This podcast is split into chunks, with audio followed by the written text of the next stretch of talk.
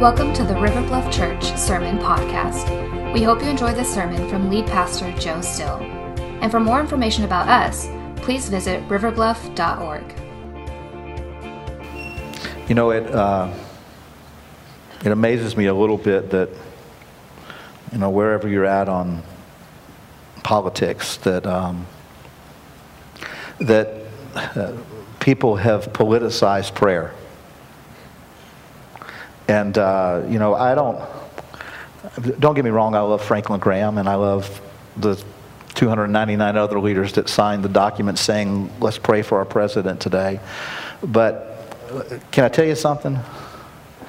It was in here before they signed any document that God's people should regularly pray for their leaders. And so we don't need the signatures of anybody to call us to pray. And so I, I, I hope you don't wait for a group of anybody to, to call you to pray for the leaders of our nation. I hope you're moved by the call of God to, to, to pray regularly for, for our leaders. And, um, well, I, I am, uh, I'm glad you're here today. Uh, I am going to do something that I miserably failed to do in the first service, and you got, I, I need your help because I blew it big time in the first service. I forgot to tell everybody in the first service that we're not going to be here next week. So, if you would, anybody from the river that you can think of that probably is a first service attender, would you call them and say, You know, I am so sorry, our pastor is old and feeble and forgetful. And he forgot to remind you that next Sunday is a great celebration in our church of Kingdom Sunday. And we're being sent out for the purpose of blessing uh, our, our other churches in our, in our city. Um, to celebrate, to give uh, what we would normally give that week to the work of God through River Bluff, to give it to that church for the work of God to come through them, to bless them that way, to pray for them, to connect with them. Uh, some of, a lot of people have said, you know, and they do this every year, I don't know where to go, and I don't know where you should go. You need to ask God, but I will make a suggestion, okay? Um, Hillcrest Baptist Church, right up actually Phosphate Road here, um, not terribly long ago, lost their pastor to death. Uh, it was unexpected. We all thought Dusty was going to come back, and um, so they're they're a church locally that I know of that's still still reeling from that pain in some ways, still looking for God's to send you know pastor. They're they're they're they're on a journey, and I would just commend them as a possible place to bless. If you know of a, a, church plant that is getting started in your area, I would say go bless them. You know, go, go encourage them. Uh, let them know that, you know, we are grateful that they are a kingdom outpost in our city for the sake of the gospel of Jesus, just like we are. And uh, so I want to I encourage you to do that. But please, if you can, if anybody comes to mind, if you look around the room and say, "I don't see so and so," call them this week, please, and uh, and help get the word out. We're, we're going to do that in other ways, trust me. But um, it, it, would be great to to fan that flame. Um, I, uh, I want to dive into to where we're at today. I'm grateful that it has aligned where we're at in the book of Ephesians with uh, Graduate Recognition Sunday. Uh, because of the, the, this call uh, from the Apostle Paul to experience the power of God. And so, what we're going to look at today is a prayer is the prayer. The Apostle Paul normally uh, writes his prayers out when he sends a letter. He writes what he's praying for churches.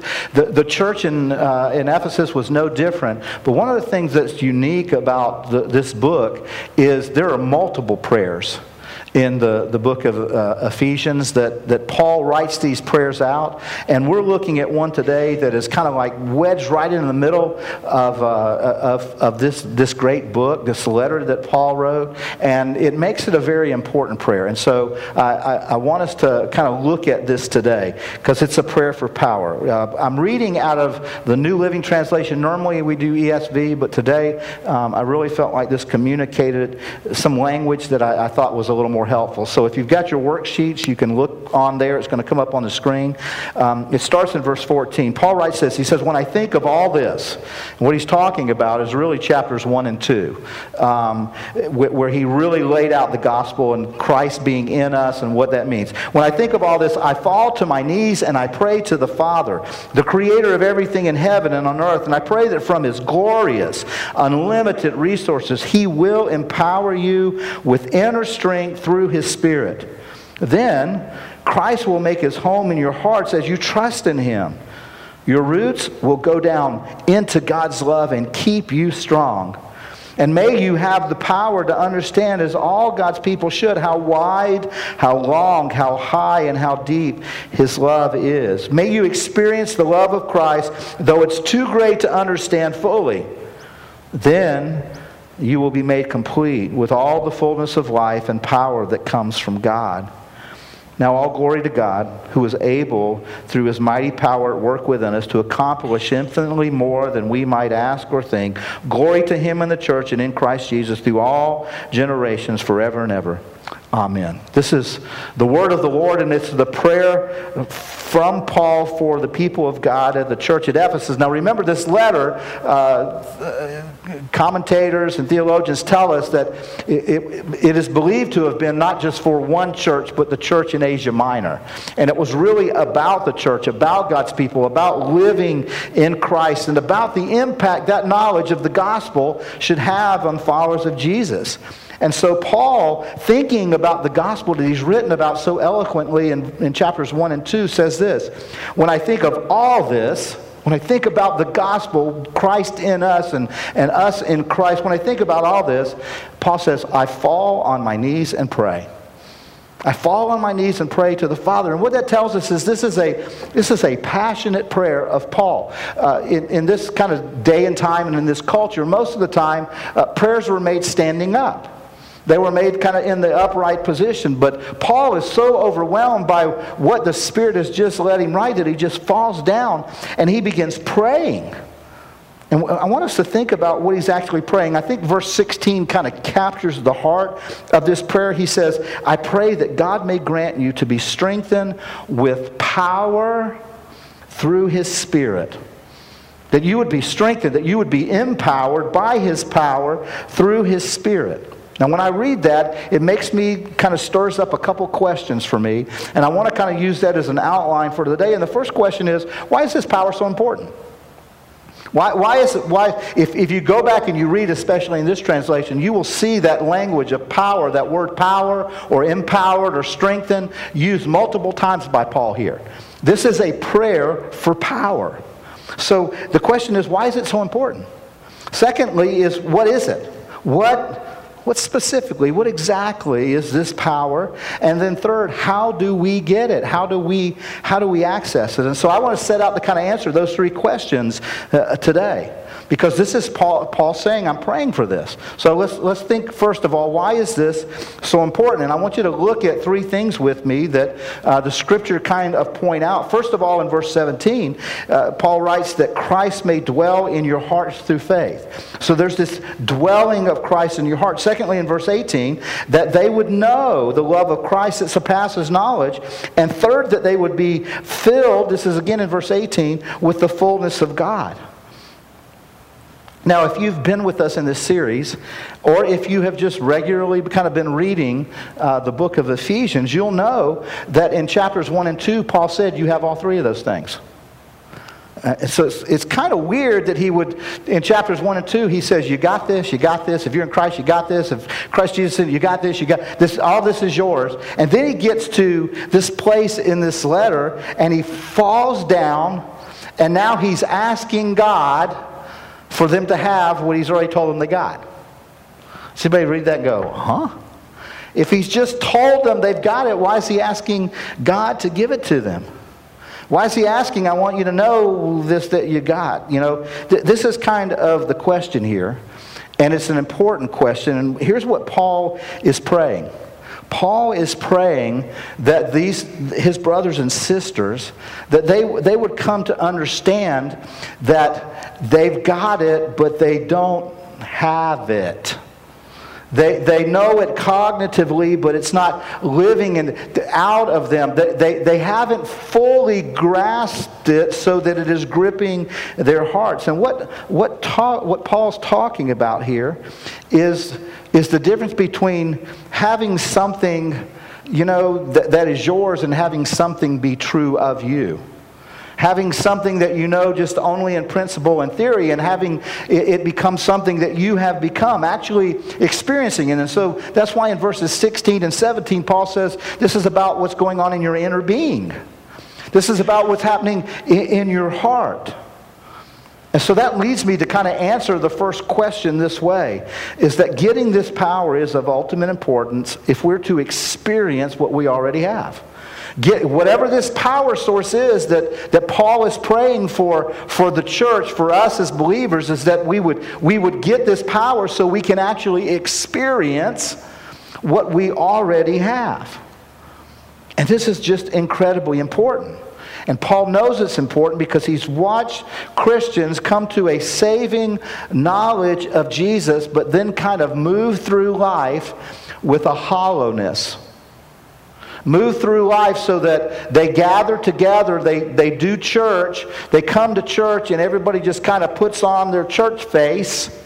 You know, and, and kind of, do, and, and there's a phoniness to it. Not, not, not that they're trying to be phony, they, they just, they want it so bad that they put on something that they're not experiencing. They just kind of try to dress it up. And Paul says there's so much more. I don't know how many of you are familiar with a, a French philosopher named Pascal. Um, you, you can just go into Google and you can type in his name, Pascal, and the word fire, and you'll get access to what I'm about to tell you in greater detail. But some of you may already know this that on Pascal's death, um, uh, someone in his life, I don't remember who, found sewn into the lining of the jacket that he always wore a, uh, one of the pages torn out of his journal, his personal journal. And on that page, uh, uh, it said this, and I'm going to paraphrase and, and, just pull bits and pieces of it. It says, In the year of grace, 1654, Monday, 23 November, from about half past 10 in the evening till about half an hour past midnight, fire, and fire was capitalized. He, he writes, God of Abraham, God of Isaac, God of Jacob, not the God of philosophers and the learned. That, that was who he was. He was a philosopher, he was a learned one. Then he writes certainty, joy, certainty, sight, certainty, tears of joy, joy, joy, joy. My God, never leave me. Let me not be separated from you. And, and it goes on to, to say more. But many historians and theologians believe that Pascal had a saving knowledge of Jesus before that moment. There's some debate over maybe he got saved right then. I'm of the opinion that he had a saving knowledge. He knew who Jesus was. He had received Christ cognitively. He accepted Jesus. He was, he was bound for heaven, but he was not experiencing what he had. It, was not, it had not come to mean something of great value and power in his life. Pascal had a principle, but he hadn't experienced the fullness of life in Christ yet. So, another great evangelist, some of you will recognize the name, Dwight L. Moody. 19th century evangelist, did incredible things and saw movement of God while, while he was ministering in New York. The, uh, he writes and tells us about this experience. You, again, you can Google Moody and New York experience. But over and over again, we, we read about and we hear and we see people experiencing what Paul is praying for the church, what Paul is praying for you and me. I, some of you have heard me say it this way it's like being born again again.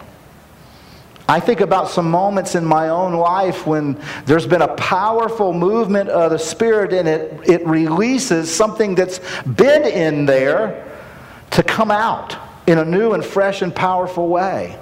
And that's what Paul is praying. Paul is praying for, for, for this great power, for something to, to be released because he's looking at the church and he's saying, You're living impoverished and you're rich. This is an illustration I've used before. You've heard it before. I think it helps capture this. Uh, let's say that um, when you're young, uh, let's say you have a, a, relative who lives kind of meagerly, and uh, you know, so an aunt. And when she passes, um, you get word that you and all the other 47 cousins um, got one share of stock that she had. And because of her, her meagerness, you never figure it, it amounted to anything. And so you just kind of take the piece of paper and you, you, know, you stick it somewhere. And uh, you, you never do anything with it. You don't check on it, you don't do anything with it. And so um, your life goes on. But as your life goes on, you're you, you find yourself uh, in, in a, a, bit of a calamity one day. You lose your job. You, you, you, you have a difficult time finding work, and, and you you begin living this impoverished life. And, um, you know, through a, kind of a freak accident, you accidentally opened the box that that little piece of paper was in, and it was a share of Microsoft when it was originally, you know, went public. She bought one share. She bought all these shares and, and distribute. And, you, and, and you're well. You're living broken and in, pov- in poverty, but there is this vast wealth that you had but you were not making use of. It wasn't being released in your life in, in any kind of way whatsoever. There's, there's just tremendous thing. And Paul is saying that's exactly the way most Christians live.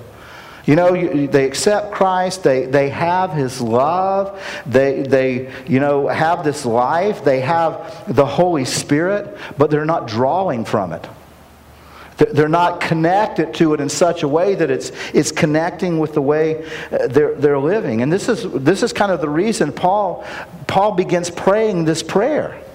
And of all the things Paul could have prayed for first, uh, first century Christians living in Asia Minor, I mean, they, they, lived in a place that was racked by war and tribal, tribal fighting. These were first century people. It was really dangerous to be alive. Disease was crazy. The infant mortality rate was like uh, off the charts. And Paul, Paul doesn't pray, Dear God, protect them from disease. He doesn't pray, Dear God, protect them from, from war or, or, or these kinds of things. He, do, he doesn't pray anything really to deal with their circumstances. Because Paul knows if they get this, if they get connected to the power of the Holy Spirit flowing through them, where all of these gifts from God are unlocked, that that power itself will release life to them. What Paul is praying is this is of ultimate importance. So the question is, what does it look like? How will I know I get it? What, how, do I, how do I seek it? What, you know, those kinds of things. So I want us to, to try to describe something in the next few moments that is in some ways indescribable. Okay? So bear with me just a little bit as I kind of muddle through this. But here's, here's what I think Paul is trying to say here when he's talking about this power. And it's simply this, and this is kind of the, the, the answer to the second question. It's a Holy Spirit empowered sensitivity to gospel truth.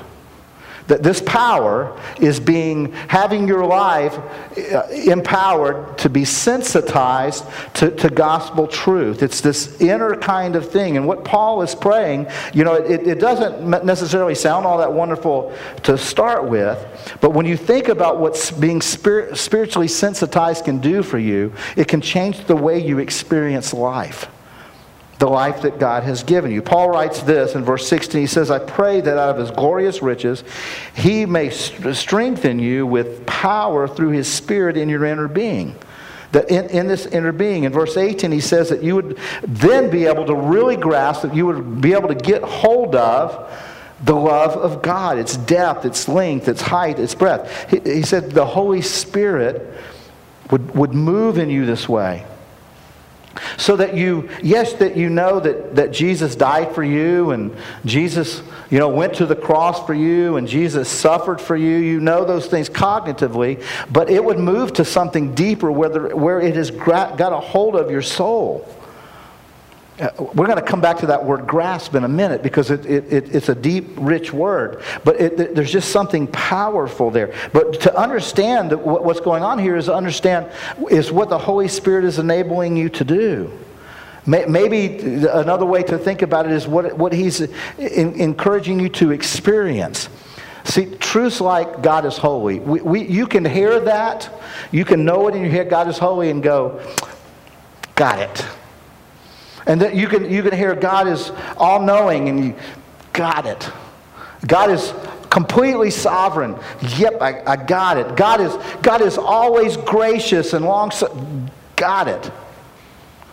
But when, when the Holy Spirit has sensitized you, when you, when you hear those truths, when you read those truths, when, when there's a message on it, when you're reading a book about it, when this idea gets expressed, when, you, when you're presented, when your heart's sensitized and you're presented with the reality that God is sovereign, it drives fear out.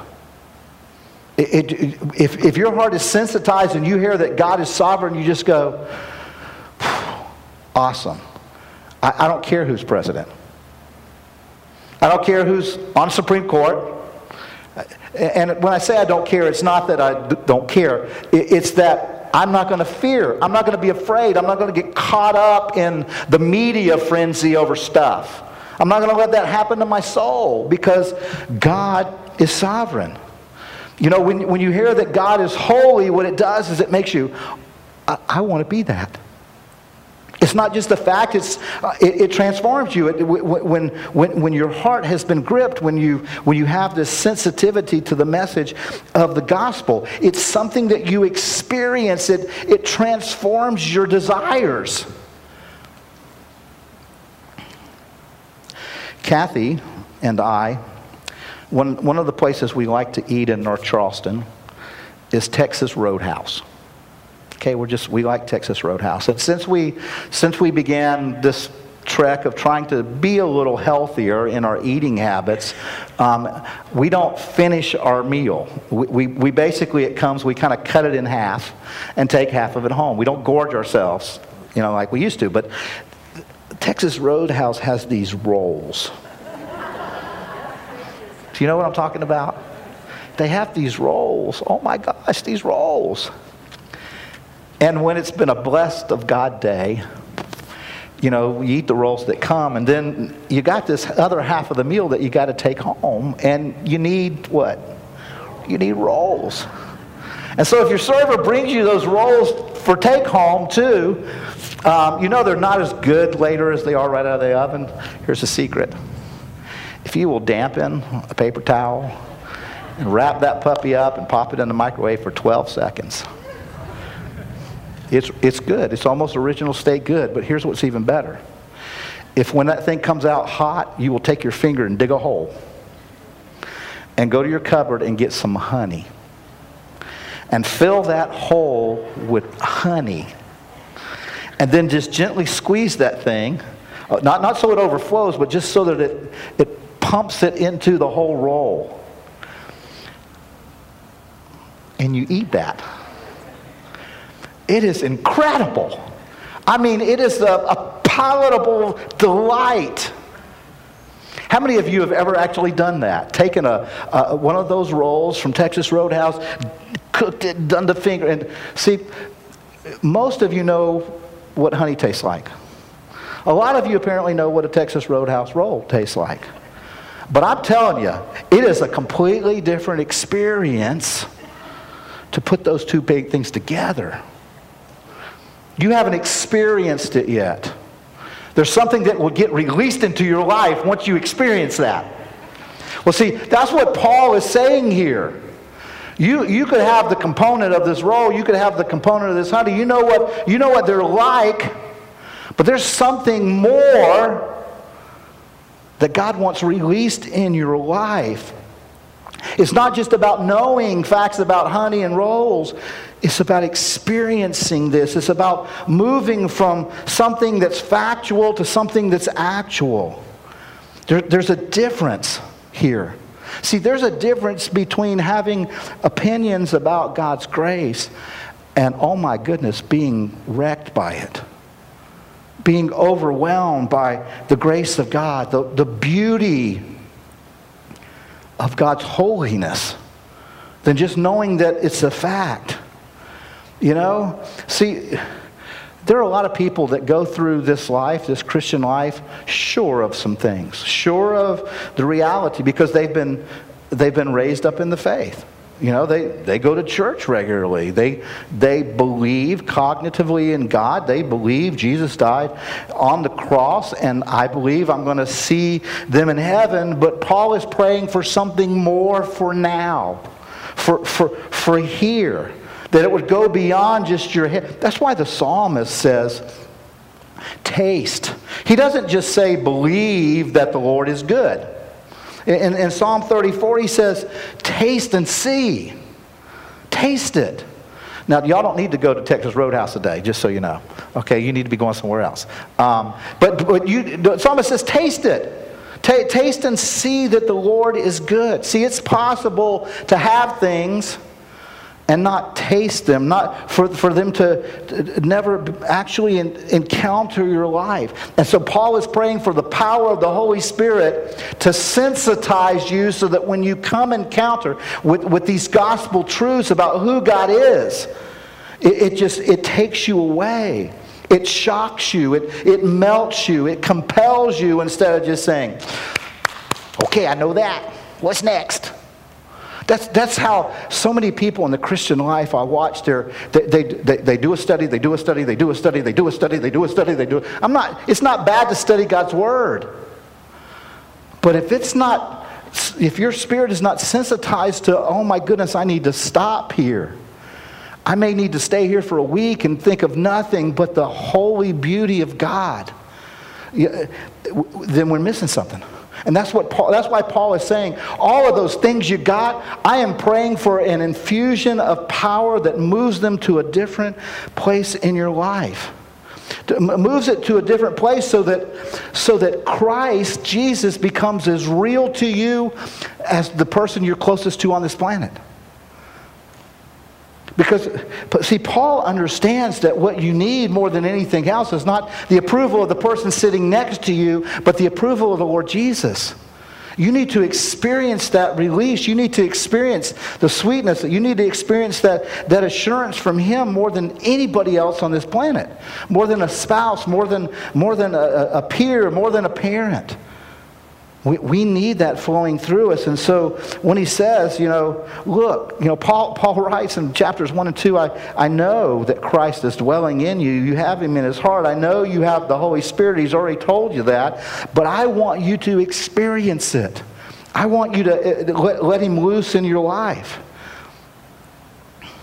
A lot of people say, you know, I know God loves me, but that person over there is criticizing me man, it just wrecks me.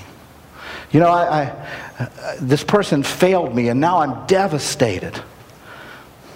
And, and that's because you may know facts about Jesus, but you're not letting that relationship with Him. You're not, you're not experiencing the power of a relationship with Him. You're not grasping that, and it's not gripping you if what's going on because of other people in your life is, is tearing you apart so that you almost can't function. The, the, so Paul says, I want that power of the Spirit to sensitize you to the truth that you have.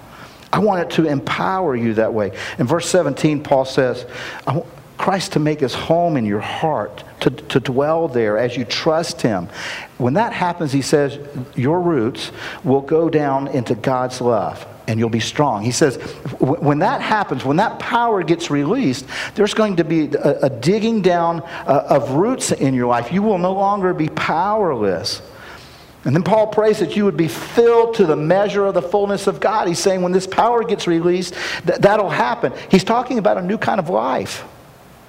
That life that Terry challenged the graduates with, a, a real meaningful life that Jesus said is possible.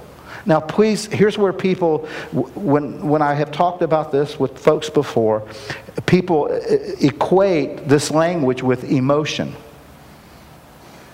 And there's got to be some emotion involved. You can't go, have an experience without something of, of feelings hap, happening in you. But Paul is saying this is more than just emotion. It's so much more uh, than just emotion. If it's not an emotion that leads to a changed life, you haven't had the power of, of the Holy Spirit released yet. If it's not transforming you, permanently changing uh, uh the, the way you move, See, when it comes, transformation looks like this. You're not going to be as needy as you may be today. You're, you're not going to be as fearful as you might be today. You're not to, you're not to, you're not to see yourself primarily as a victim of what's going on today. You're, you're not going to be as self-centered or self-absorbed. You're not going to be, you're not going to be as proud. You're not going to be as self-hating. Those things will, will, will be changed by this power of you being sensitized by the Spirit so that when the truth of, of the gospel is presented, you, you just dive into it. You know, one of the, one of the things, and I, I, I pray you don't experience this, Kingdom Sunday, you might, I don't know. But there, in, in our world, there are often churches that get on either extreme of this. There are some churches that are only focused on theology and, and, and, and study. Um, they, they just they, they, drive that doctrine and, and learning and you got to do this and they're a little afraid of experiencing the power of the spirit it, it, it kind of scares them to think about the power of the Spirit. You know, it's just, it's a little bit too mystical. And then there are other churches that that's all they talk about. It's all, you know, experiential, kind of emotional driven. They spend very little time diving into doctrine, dealing with the depths of Scripture. They just want the, the mystical. And I hope you see in Paul's prayer, it's not the extremes. It's, it's, it's right here in the center. He is, he is saying it's a fusion of those things. What, what, what Paul here is saying, it's when the, the, the knowledge that you have in your head meets your heart and it begins to transform form your life. It, you, you, begin to be changed by it. Your whole being, your, your soul are kind of fired up as you offer yourself to God. So, how do you get this? This is kind of the third question. How, how do you get it? And I want to be really ridiculously practical here, okay? You, get it. I'm going to give you kind of three, what, what I'll call kind of statements on how attitudes that you, you got to have in order to, to access this. And it's going to be, end up in one sentence. And the first part of the sentence is this We first of all receive this power through sustained seeking prayer through sustained seeking prayer. Now, this isn't the only thing you should pray for. In fact, if all you ever pray for is experience, uh, you're going you're to be in a little trouble. You need to be praying intercessorily for others, for our leaders, for one another, for our church, for God's kingdom to come. But you do need to be praying for yourself to experience this power.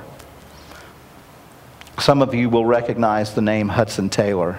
Hudson Taylor was the great foreign missionary who kind of opened up China to, to, to missions. And um, he had a daily, sustained seeking prayer. It was kind of memorable. And he, he would pray this to himself pretty much every day. He, he prayed this prayer Oh, Jesus, make thyself to me a living, bright reality. Jesus, would, would you be to me a living, bright reality every day? And you and I need to, to pray a sustaining, I would call it a breath prayer. Would you be real to me today, Jesus? Would, would, your, would your power, Holy Spirit, it, it, can be a brief prayer, but it needs to be consistent. It needs to be constant. It needs to be the longing of our heart. It needs to be a Matthew 6.33 prayer, seeking first the kingdom of God and his righteousness. It needs to be, it, we need to be focused on that. So it needs to be sustaining and constant seeking prayer. Next, we receive this power through sustained seeking prayer and devotion to obedience. I, I hope you see this when you read this in, in verse 14. Pa- Paul said this, there's two translations there, New Living and, and, and ESV, but they both, Paul said this, when I think of all this, when I think of the gospel, I fall to my knees. ESV says, For this reason I bow my knees before the Father. This, this uh, position of kneeling that Paul is speaking of is another way of saying, I'm devoted to obedience, that I am, I am fully submitting my heart to you, Father. You know, in, in our culture, that, that that name father, uh, and, and mother for that matter, pretty much only means, for our culture, nurturer. Because, you know, parents, if you didn't know this, you need to know this. In our culture, parents, you're not supposed to have any authority. Okay? You know, that's what the world's saying. No authority. Nurture, nurture, nurture. No authority.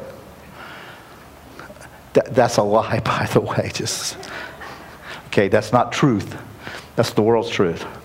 There was a day when that, that name Father carried with it nurture, but also authority, loving, you know, authority.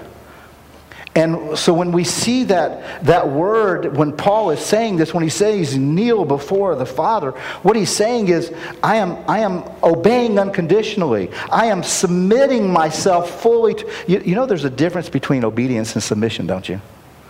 you? You can obey the letter of something, but you will not experience the release of the power of the blessing of God in your life until your heart is submitted to obedience. It, it will not come. And this is what Paul is saying. He's saying, I am kneeling, I am positioning my life in submission to you, Father. Obedience is so much a part of receiving this power. Here's why.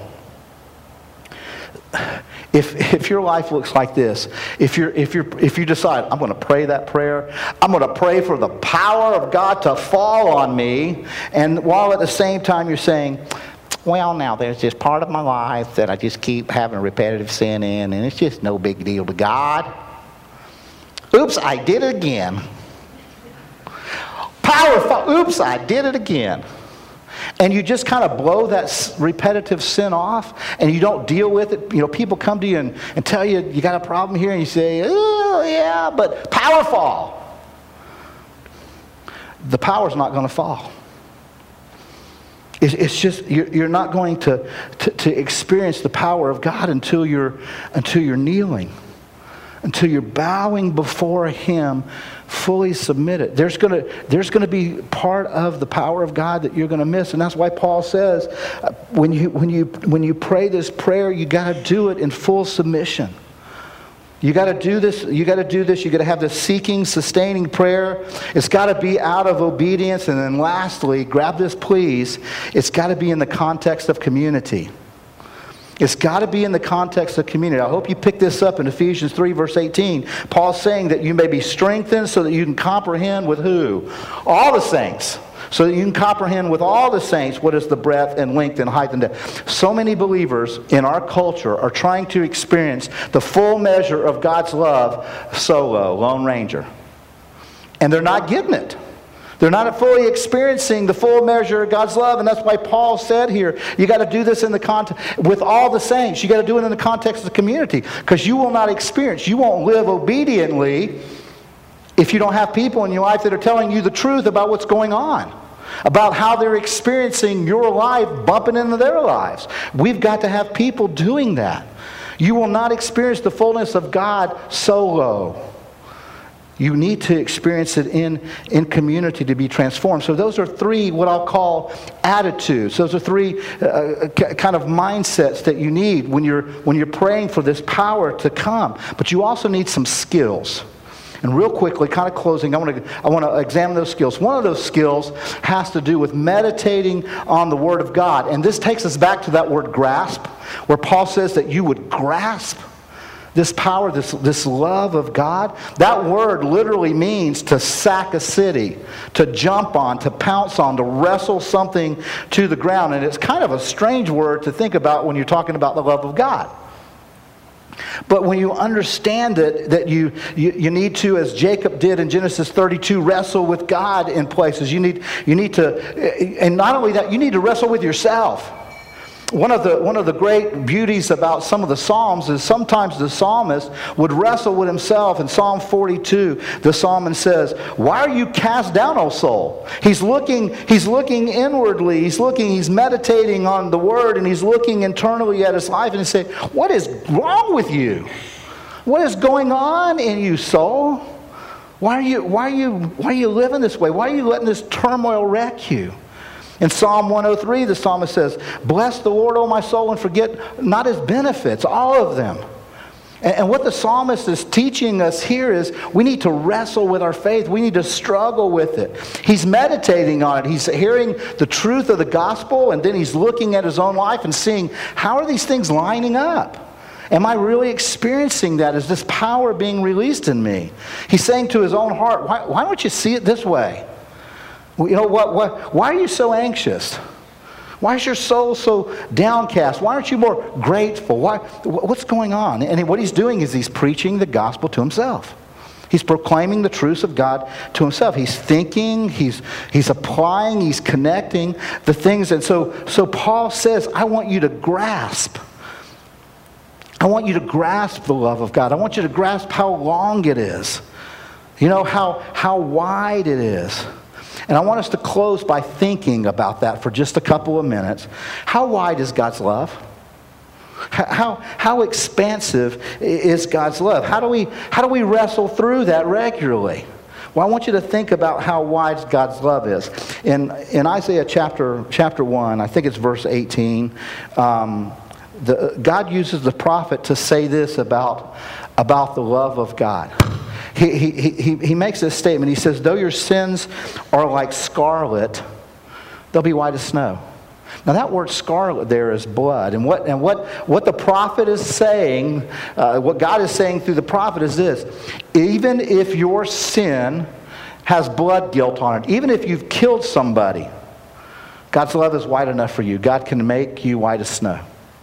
Even, even if that's your truth, God's love is so wide, Anybody can receive it. No matter what you've done or who you've done it with or how long, anybody, God's, God's love is wide enough and expansive enough. There's a place for you in the love of God. It doesn't matter what you've done. See, if Jesus Christ died on the cross, then you're saved by his grace alone, nothing else. His love is wide enough, no matter even if your sins are scarlet red. And because his, his love is wide enough, we begin to know something about how long it's going to last. In John 10, Jesus said this He said, My sheep, my own, know my voice, and I know them and they follow me, and I give them what? Eternal life. How long is that love? You know, it, it goes on for eternity. Uh, Terry uh, uh, spoke this verse earlier in Philippians chapter 1. He says, The good work that God has began in you, He's going to complete it up until the day of Jesus Christ. That, that's going to come through completion. That's, that's time there. Revelation uh, tells us in Revelation 13 that the Lamb of God was slain before the foundation of the world. God knew that He was going to love you through Jesus death, burial, and resurrection before the foundation of the world. That's a long time. That's God's love being expressed in its length. How wide is it? How long is it? Well, it's so wide and so long because it's so deep. How deep is the love of God for you? How deep is Jesus' love for you? What depth did it go to for you? Jesus' love went to hell for you. That's, that's how deep his love is. Jesus' love for you drove him into hell. It took him to the deepest pit where he was forsaken by God. That's how deep Jesus' love is for you. But it doesn't stop there because not only is it deep, it's high. And I want you to, I want you to be captured by this. The, the gospel tells us that God's love is infinitely, it is so high it declares his glory, but then Jesus said this in John 17. He said, Father, the glory that I had with you before the creation of the world, I want them to have that glory too. Jesus said, I'm going to give my glory. His, his love is so high that he gives his glory away. In 1 John 3, he says this, Dear friends, we are already God's children, but he has not yet shown us what we will be like when Christ appears, but we do know that we will be like him. We're going to become like Jesus, not, not God, but we're going to receive all of the blessings that God himself had for his son. That's the height of God's love. That's how incredible God's love is, that He wants to share His glory with us. Now, one of the things that should cause your heart to do, if it gets empowered, if it's sensitized to those truths, is it should create in you a heart of praise for the Lord. I mean, it, it, it, one of the things that the reality of God's love should do in our lives is just bring us to praise. And that's what I want you to close on with me is this, is see what Paul how Paul was brought to praise when he saw the love of God empowered by the Spirit. He said this Now, him who is able to do immeasurably more than all we ask or imagine, according to his power that is at work within us, to him, to God, be glory in the church and in Christ Jesus throughout all generations and forevermore, forever and ever. Amen. Paul just breaks into a chorus of praise. He just he gets so excited about, about praising God because of that power. Did you see that? This power that's at work within us. God's power wants to work in you. God's power wants to sensitize you to all of the truths of the gospel of who God is and what He wants to do in your life. You may be here today for the very first time. I don't know.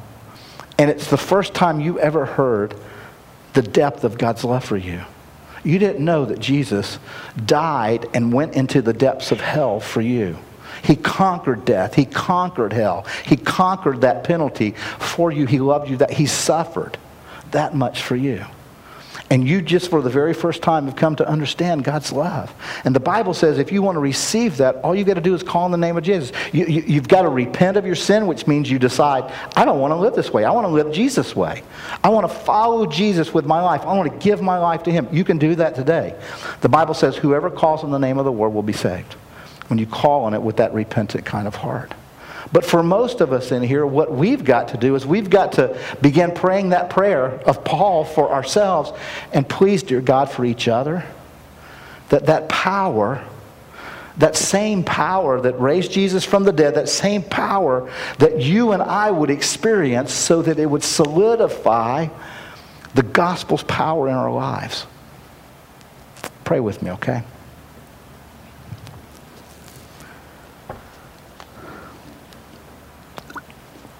Lord Jesus, we come now. We come, we come, God, in this moment, thinking about that power that Paul prayed would fall on your people. And we ask for it, God. We come humbling ourselves in your presence. We come kneeling, God, choosing a path of sub- submissive obedience to you, God. God, if we've been withholding, if, we, if, if we've been holding back and kind of giving a wink and a nod to our own sin, God, I just pray right now, we pray. God, we choose to turn our backs on that today. We choose to pursue you, life in you, Jesus. We repent, God.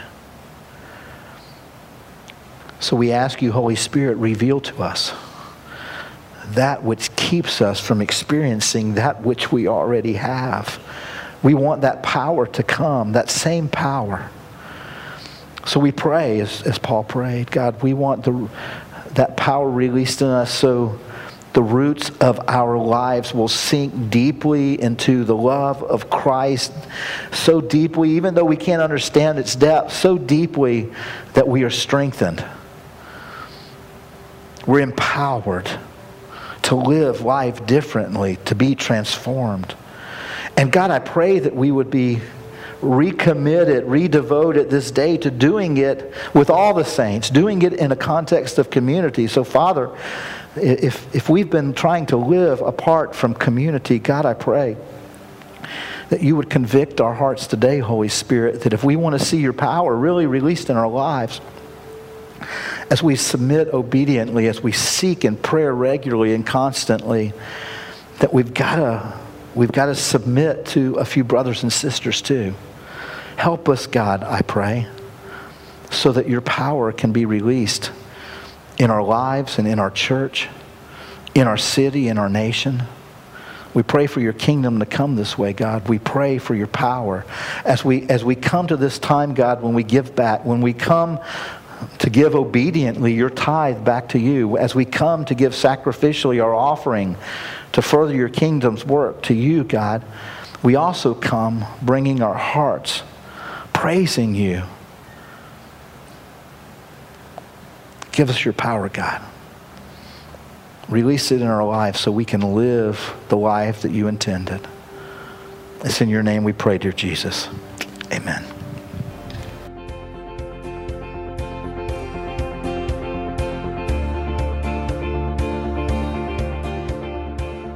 Thanks for listening. If you're in North Charleston this Sunday, please consider visiting us at our 9 o'clock or 11.30 services. We'd love to see you. Again, for more information, visit riverbluff.org. Now go change the world.